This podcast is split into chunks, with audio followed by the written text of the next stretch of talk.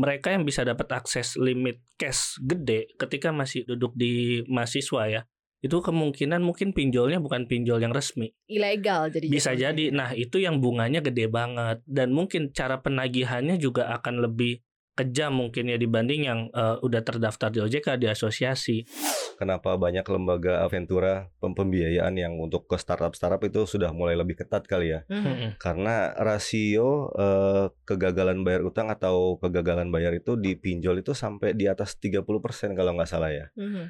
itu lumayan tinggi kan sebenarnya. Iya. Bank aja paling cuma berapa persen kan? Mm-mm. 10 persenan mungkin ya. Kalau yang lo lihat kayak gimana sih? Apakah memang mungkin Indonesia belum sedewasa itu untuk dikasih akses semudah itu gitu?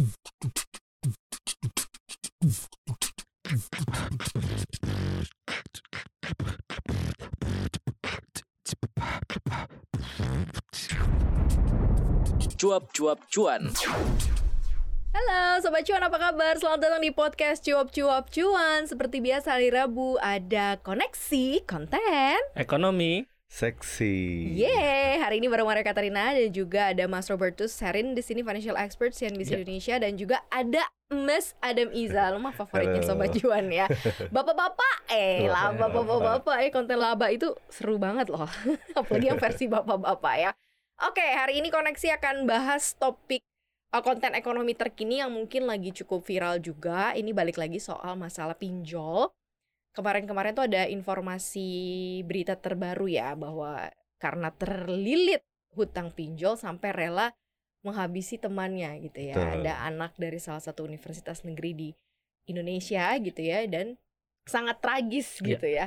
Ini nggak ngerti lagi mau dibahasnya tuh harus dari sisi mana karena kan kalau misalnya ada banyak orang-orang yang kemudian terlibat hutang kemudian jangankan menghabisi nyawa orang lain menghabisi nyawanya sendiri pun juga Ada kayaknya juga. banyak ya masa ada catatan yang kayak gitu-gitu ya ini munculnya fenomena seperti apa sih karena kan kita tahu bahwa pinjol menyediakan akses fasilitas yang sangat gampang banget dan bisa Kemudahan didapatkan meminjam uang. kemudahan meminjam uang gitu tapi ternyata tidak diikuti dengan kedewasaan mental dari Iya, si peminjam betul. gitu ya kalau yang lo lihat gimana Mas Robertus as a financial expert ini tuh memang karena dasarnya basic ya karena kalau dilihat dari latar belakang si orang ini katanya bukan dari orang yang susahan banget katanya Iya, iya. keluarganya bahkan mapan gitu Eh, mungkin bahas secara umum ya Iya. pinjol pinjol ini kan kemudian marak karena orang butuh duit cepat Eh, pinjol ini bisa kasih akses eh, cepat mudah Iya cair itu di bawah 24 jam Hmm. itu udah bisa cair.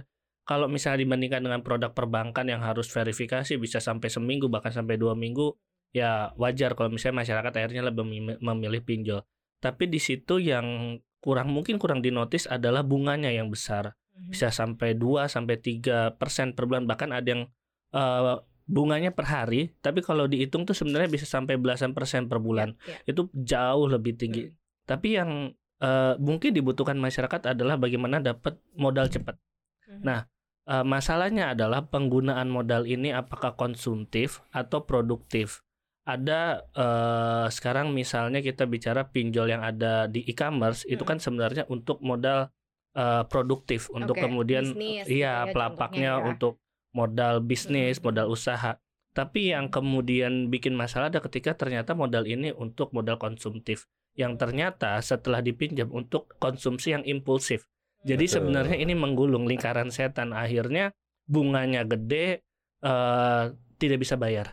Mhm. Nah, eh, masalahnya adalah kemudian ketika tidak bisa bayar, bagaimana caranya untuk menutup utang yang dipinjol yang satu adalah dengan meminjam di pinjol yang kedua. berikutnya lagi.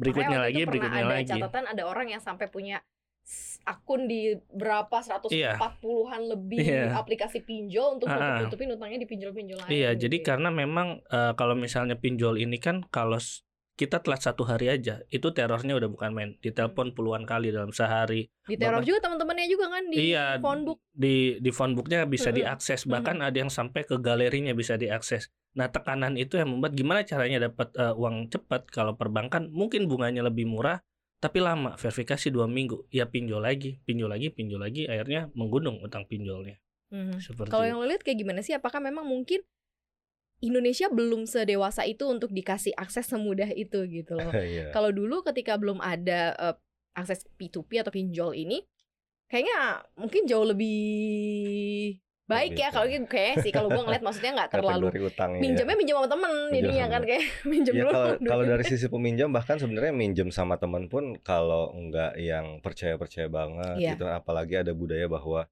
yang meminjam bahkan lebih galak daripada yang dipinjamkan ketika mau pas ditagih uangnya. lebih galak Heeh, gitu. Eh, sebenarnya ini masalah dari eh, tadi Mas Robert udah eh, cukup jelas ya masalah konsumsi kita sebagai masyarakat gitu kan. Apalagi di kasus yang terbaru ini mungkin dia eh, sifatnya konsumtif ya, Mm-mm. dia belum belum tercatat mungkin sebagai eh, pekerja yang punya penghasilan tetap, masih sebagai mahasiswa tapi Mhm. ternyata konsumsinya sudah lebih tinggi karena masalah eh, kalau nggak salah ada game online atau apa Iya, gitu ya iya, iya. terlilit utangnya di situ gitu kan kripto ya kalau nggak salah juga Mm-mm, begitu nah di situ kita harus menyadari bahwa eh, kemampuan kita untuk membayar atau mengkonsumsi eh, apa namanya setiap bulan itu juga harus dibarengi dengan kemampuan kita untuk bisa memproduksi atau menghasilkan uang setiap bulan gitu Mm-mm. ketika konsumsinya tinggi tapi ternyata kita menghasilkannya lebih rendah dari itu ya solusinya mungkin untuk memenuhi gaya hidupnya ad- adalah berhutang gitu kan jadinya Mhm. itu yang perlu diperhatikan masalahnya orang kayak menggampangkan ah kita utang gampang lah gitu Iya, kan. iya. ntar juga bisa diganti gitu kan ternyata kan tidak semudah yang dipikirkan gitu kan masalahnya aksesnya mudah nih sekarang nih cuma tinggal KTP. eh, apa namanya download aplikasi Mm-mm, foto mm-mm. udah bersama KTP Mm-mm. udah dana cair gitu kan itu yang tidak diperhatikan berikutnya adalah kewajibannya ya Mas Iya. Robert ya gitu kan Mm-mm. kewajibannya adalah pengembalian plus bunganya berapa gitu kan terus wah ribet ya gitu kan dari sisi peminjamannya itu sekarang aksesnya mudah gitu kan kalau di bank tadi Mas Robert bilang kan verifikasi dan segala macamnya belum lagi kalau ada perlu jaminan gitu Iya. kan Mhm. biasanya kan di bank kan ada jaminan ada agunannya gitu kan kalau di pinjol wah gampang tinggal KTP udah iya. ada bahkan ada yang yang lebih yang lebih parah lagi kalau nggak salah saya pernah baca gitu kan eh tinggal googling eh, nama orang siapa ada KTP di Google di copas gitu kan dipakai KTP orang itu Hmm. buat bikin pinjaman online dan itu bisa gitu ada yang bisa kayak gitu Nah, apalagi soalnya proteksi data kita juga masih belum yang iya belum yang bener-bener bagus-bagus banget gitu kan. banget gitu ya bisa aja kesebar juga KTP kita apalagi kalau kita suka misal akses apa gitu ya buka rekening di bank ya bukan berarti aman-aman juga ya betul Iya. tapi emang cukup eh itu tadi ya maksudnya tingkat kematangan masyarakat Indonesia sebenarnya dengan fasilitas ini cukup baik atau enggak sih karena ada beberapa riset ada beberapa pergeseran juga dari generasi boomers milenial terus sekarang generasi eh, Z gitu ya mereka yang masih muda-muda kalau dulu kan kita tuh zamannya kuliah ya udah kuliah gitu Kuliah. kayak nggak mikirin aja buat nyari duit juga Iya, yang berwirausaha paling cuma satu dua gitu sedikit. Nah kalau sekarang kan sumber income anak-anak sekarang tuh banyak banget kan. Mereka Iya. bisa pakai uh, mem- memanfaatkan gig ekonomi, mereka bisa live e-commerce, mereka bisa macam-macam gitu. Bahkan belum lulus kuliah aja uangnya mereka udah lebih banyak gitu. Iya. Tapi sarana menghabiskan uangnya juga jauh lebih banyak. Banyak. itu dia. Tapi akhirnya uh, menimbulkan kayak mungkin ya kalau gue ngeliat kayak menimbulkan mungkin saling iri atau jealous gitu kayak kok kamu bisa sesusah itu saya enggak jadi udah deh gue untuk mengikuti gaya hidup yang seperti ini akhirnya gue pinjam pinjol gitu Jalan ya pintas. jalan pintas Jalan gitu. Iya. pintas. Nah lo ngeliatnya kayak gimana sih? Memang era dan zaman udah berubah gitu ya. Sekarang orang bisa punya uang, punya pendapatan tuh nggak harus nunggu lagi lulus kuliah gitu. Mereka masih sekolah. Bahkan kalau yang pinter game online juga bisa Iya. Bisa mendatangkan menghasilkan, uang, menghasilkan. gitu menghasilkan kan. atau bahkan menghabiskan. Nah game antara online itu tuh. sih kayak dua itu sih mana yang akan eh, lo pilih gitu ya. Lo ngeliatnya gimana? Ah, kalau gue rasa sih sebenarnya kayak iri atau jealous itu udah dari zaman dulu sih sebenarnya. Hanya saja sekarang ada akses dapat uang lebih gampang. Nggak perlu lagi nabung, nggak perlu lagi usaha pinjem teman dan segala macam. Kalau misalnya di dipinjemin, kalau enggak kan nggak dapat duit juga. Mm-mm. Cuman butuh KTP, udah selesai Nanti gitu. minta sama orang tua dicerewetin. Iya, gitu ya. dicerewetin udah Hmm. gampang tinggal dapat duit. Nah, itu tadi FOMO, kemudian impulsif, iri dan segala macam ketika dapat akses match nih. Dapat duitnya, dapat FOMO-nya, dapat irinya. Udah deh, beli-beli terus akhirnya ya tadi Mas Adam bilang belum dap belum ada daya untuk dapat pendapatan lebih, Mm-mm. akhirnya kejebak di sana, kejebak utang nggak bisa bayar. Ya dampaknya fatal. Lo lihat bahwa ada permasalahan edukasi keuangan yang sebenarnya juga cukup memprihatinkan gak sih? Sekarang kan harusnya kita, apalagi kalau misalnya kayak cuap-cuap cuan nih, kita ngoceh, ngomong, itu kan sebenarnya untuk ngasih literasi, edukasi. Tapi masih banyak kasus-kasus yang kayak gini. Kalau sekarang gue lihat pinjol itu kalau pinjol yang dia resmi kan ikut asosiasi dan OJK itu malah semakin membatasi yang namanya pencairan dana cash. Jadi Hmm. dana cash itu eh, dia ke pay letter itu paling di bawah 10 juta dan Hmm. pinjamannya itu tenornya pendek 3 bulan, 6 bulan atau 9 bulan, nggak sampai satu tahun. Eh, dia yang limitnya gede itu untuk pembelian barang. Oke. Eh, biasanya integrate ke e-commerce. Nah, yang perlu dipertanyakan adalah mereka yang bisa dapat akses limit cash gede ketika masih uji masih eh, duduk di mahasiswa ya. Itu kemungkinan mungkin pinjolnya bukan pinjol yang resmi. Ilegal jadi Bisa jatuhnya. jadi. Nah, itu yang bunganya gede banget. Bunganya Hmm, yang hmm, hmm. mencekik banget dan mungkin cara penagihannya juga akan lebih kejam mungkin ya dibanding yang eh, udah terdaftar di OJK di asosiasi. Hmm, Nah, itu yang sebenarnya eh, yang memprihatinkan di Ya. situ karena eh, beberapa pinjol yang gede yang udah puluhan tahun di Indonesia mereka membatasi tuh yang namanya cash eh, langsung ditarik tunai. Jadi mereka bisanya dibelanjakan barang Hmm. seperti Tapi itu. jumlah yang legal sama ilegal banyak kan yang ilegal nggak sih? Iya. Kayak berapa kali nih kayak gue ngobrol sama mungkin satgas, mereka selalu ngomong iya udah ditertibkan, udah dicabut izinnya, tapi muncul lagi. Betul. Bahkan kalau lagi nonton di YouTube atau scrolling medsos, pop up pop up tuh tiba-tiba pop up iklan pasti Betul. pinjol Ada gitu kan. lagi, ada lagi. Berarti kan sebenarnya apakah harus ada pihak-pihak yang saling berkol apa kolaborasi gitu untuk mengatasi hal ini? Korbannya bisa makin banyak lagi ya karena kan Iya. aksesnya mudah untuk dapetin. Iya, sebenarnya di sini kalau dari sisi top down mungkin kebijakannya dari pemerintah. Mhm. Eh, yang kurang mungkin adalah sosialisasi tentang literasi keuangannya ya soal eh, bagaimana sebenarnya pinjol itu berfungsi untuk apa gitu kan, apa manfaatnya, apa kelebihannya, apa kekurangannya, risikonya apa gitu kan. Karena setiap eh, instrumen keuangan pasti kan ada risikonya walaupun mungkin ada yang lebih kecil, ada yang lebih Hmm. besar gitu Mhm. kan. Di situ yang kedua mungkin dari eh, inner circle-nya orang tersebut gitu kan dari diri dia pribadi, dari keluarga, dari keluarga besar, dari pertemanannya itu juga eh, cukup mempengaruhi sebenarnya apakah orang itu akan jadi lebih konsumtif atau tidak gitu kan. Di pertemanan sosial kita mungkin di yang kalangan menengah ke bawah eh, itu kan rata-rata ada yang ketika ada satu orang yang tiba-tiba eh, mencuat gitu Mm-mm, atau ada yang apa mulai ekonominya membaik kemudian dia berpakaian yang sudah mulai apa lebih bermerek gitu yang lain gitu ya. iri gitu Mhm. kan Eh, dia mulai eh, berusaha untuk konsumtif temennya yang lain gitu tapi dia tidak tahu caranya yang paling Mhm. gampang ya mendapatkan uang lewat pinjol gitu kan flexing jadinya gitu Iya. Mereka kan budaya dapat sih penge- sebenarnya budaya dan mereka dapat pengetahuan itu karena memang masif eh, informasinya kan betul pasti nah kan. kalau kita kan zaman dulu tuh kayak dibatasin ya kalau kita masih zaman sekolah mungkin eh, per hari per minggu atau per bulan kita akan Hmm. dikasih berapa ya udah pokoknya gue dulu segitu gue. Iya, kalau habis pasti akan ditanya kenapa, nih Kenapa habis? habis? gitu Iya. kan. eh. Nah, itu sebenarnya adalah pendidikan kita bagaimana cara kita mengatur uang yang kita punya gitu kan, Mm, mm, Eh, mm, mm. belajar untuk bahwa oh kita punya pendapatan misalnya cuma 100 ribu, 200 ribu per hari atau per minggu gitu kan, kita pakai buat apa nih gitu kan. Mm-mm.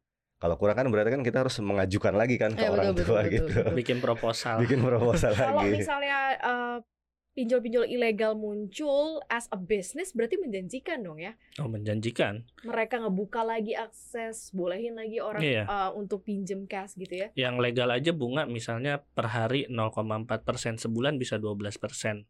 Itu udah sangat-sangat menjanjikan apalagi setahun pinjamannya. Nah, mungkin masalah edukasi itu penting. Mungkin yang pertama yang harus dieduket adalah influencer. Karena Hmm. mereka yang punya akses menjangkau ke masyarakat yang banyak. Kan mulai nih ada beberapa eh, influencer yang akhirnya kena tangkap karena Iya, iya. mempromosikan. Nah, di situ juga sih mereka harus tahu eh, memilih endorse, jangan eh, jangan sembarangan kalau misalnya ilegal lebih baik enggak. Nah, mungkin eh, integrasi ini antara pemerintah, kemudian influencer atau artis dan akhirnya bisa ke masyarakat ini yang kemudian mungkin edukasi ini bahkan makin kuat, literasi keuangan bakal makin kuat. Ditambah eh, gerak pemerintah mungkin jangan hanya menutup situs online-nya aja, Hmm. karena situs ya sekedar situs ditutup bisa dibuat lagi. Tapi orang di balik situs ini siapa siapa yang ngebuat siapa yang ada di baliknya siapa pemodalnya? Karena pasti akan ada pemodal. Ya. nggak mungkin dia bisa ngeluarin uang gede kalau nggak ada pemodal. Siapa pemodal saya rasa itu yang harus dikejar. Jangan Mhm. artisnya influencernya aja yang ditangkap atau situsnya yang ditutup Tapi bisnisnya oke. iya bisnis Ditutup. bisnis di bidang keuangan, jasa keuangan memang pasti selalu menguntungkan ya karena kan dia cuma tinggal kelola apa namanya perusahaannya tambah bunga gitu kan dari masyarakat ya Hmm. tinggal muterin uang baliknya nambah Hmm. baliknya nambah kan kayak Hmm. gitu masalahnya kan eh, kemampuan untuk membayar utang masyarakat Indonesia ah, bukan kemampuan ya kesadaran ya kadang-kadang itu Padahal ya sebenarnya mampu nggak sadar gitu. aja mau bayar utang Iya, gitu ya. sadar-sadar yang sama temen aja nggak dibayar gimana lagi yang punya kewajiban Dilihat dari gitu. mampu sih mampu tapi nggak sadar yang bener ya. Tapi sekarang tuh di TikTok ada loh. eh jadi ada akun yang dia live setiap malam. Dia tuh kasih daftar akun pinjol Hmm. yang bisa gagal bayar, jadi nggak akan dikejar.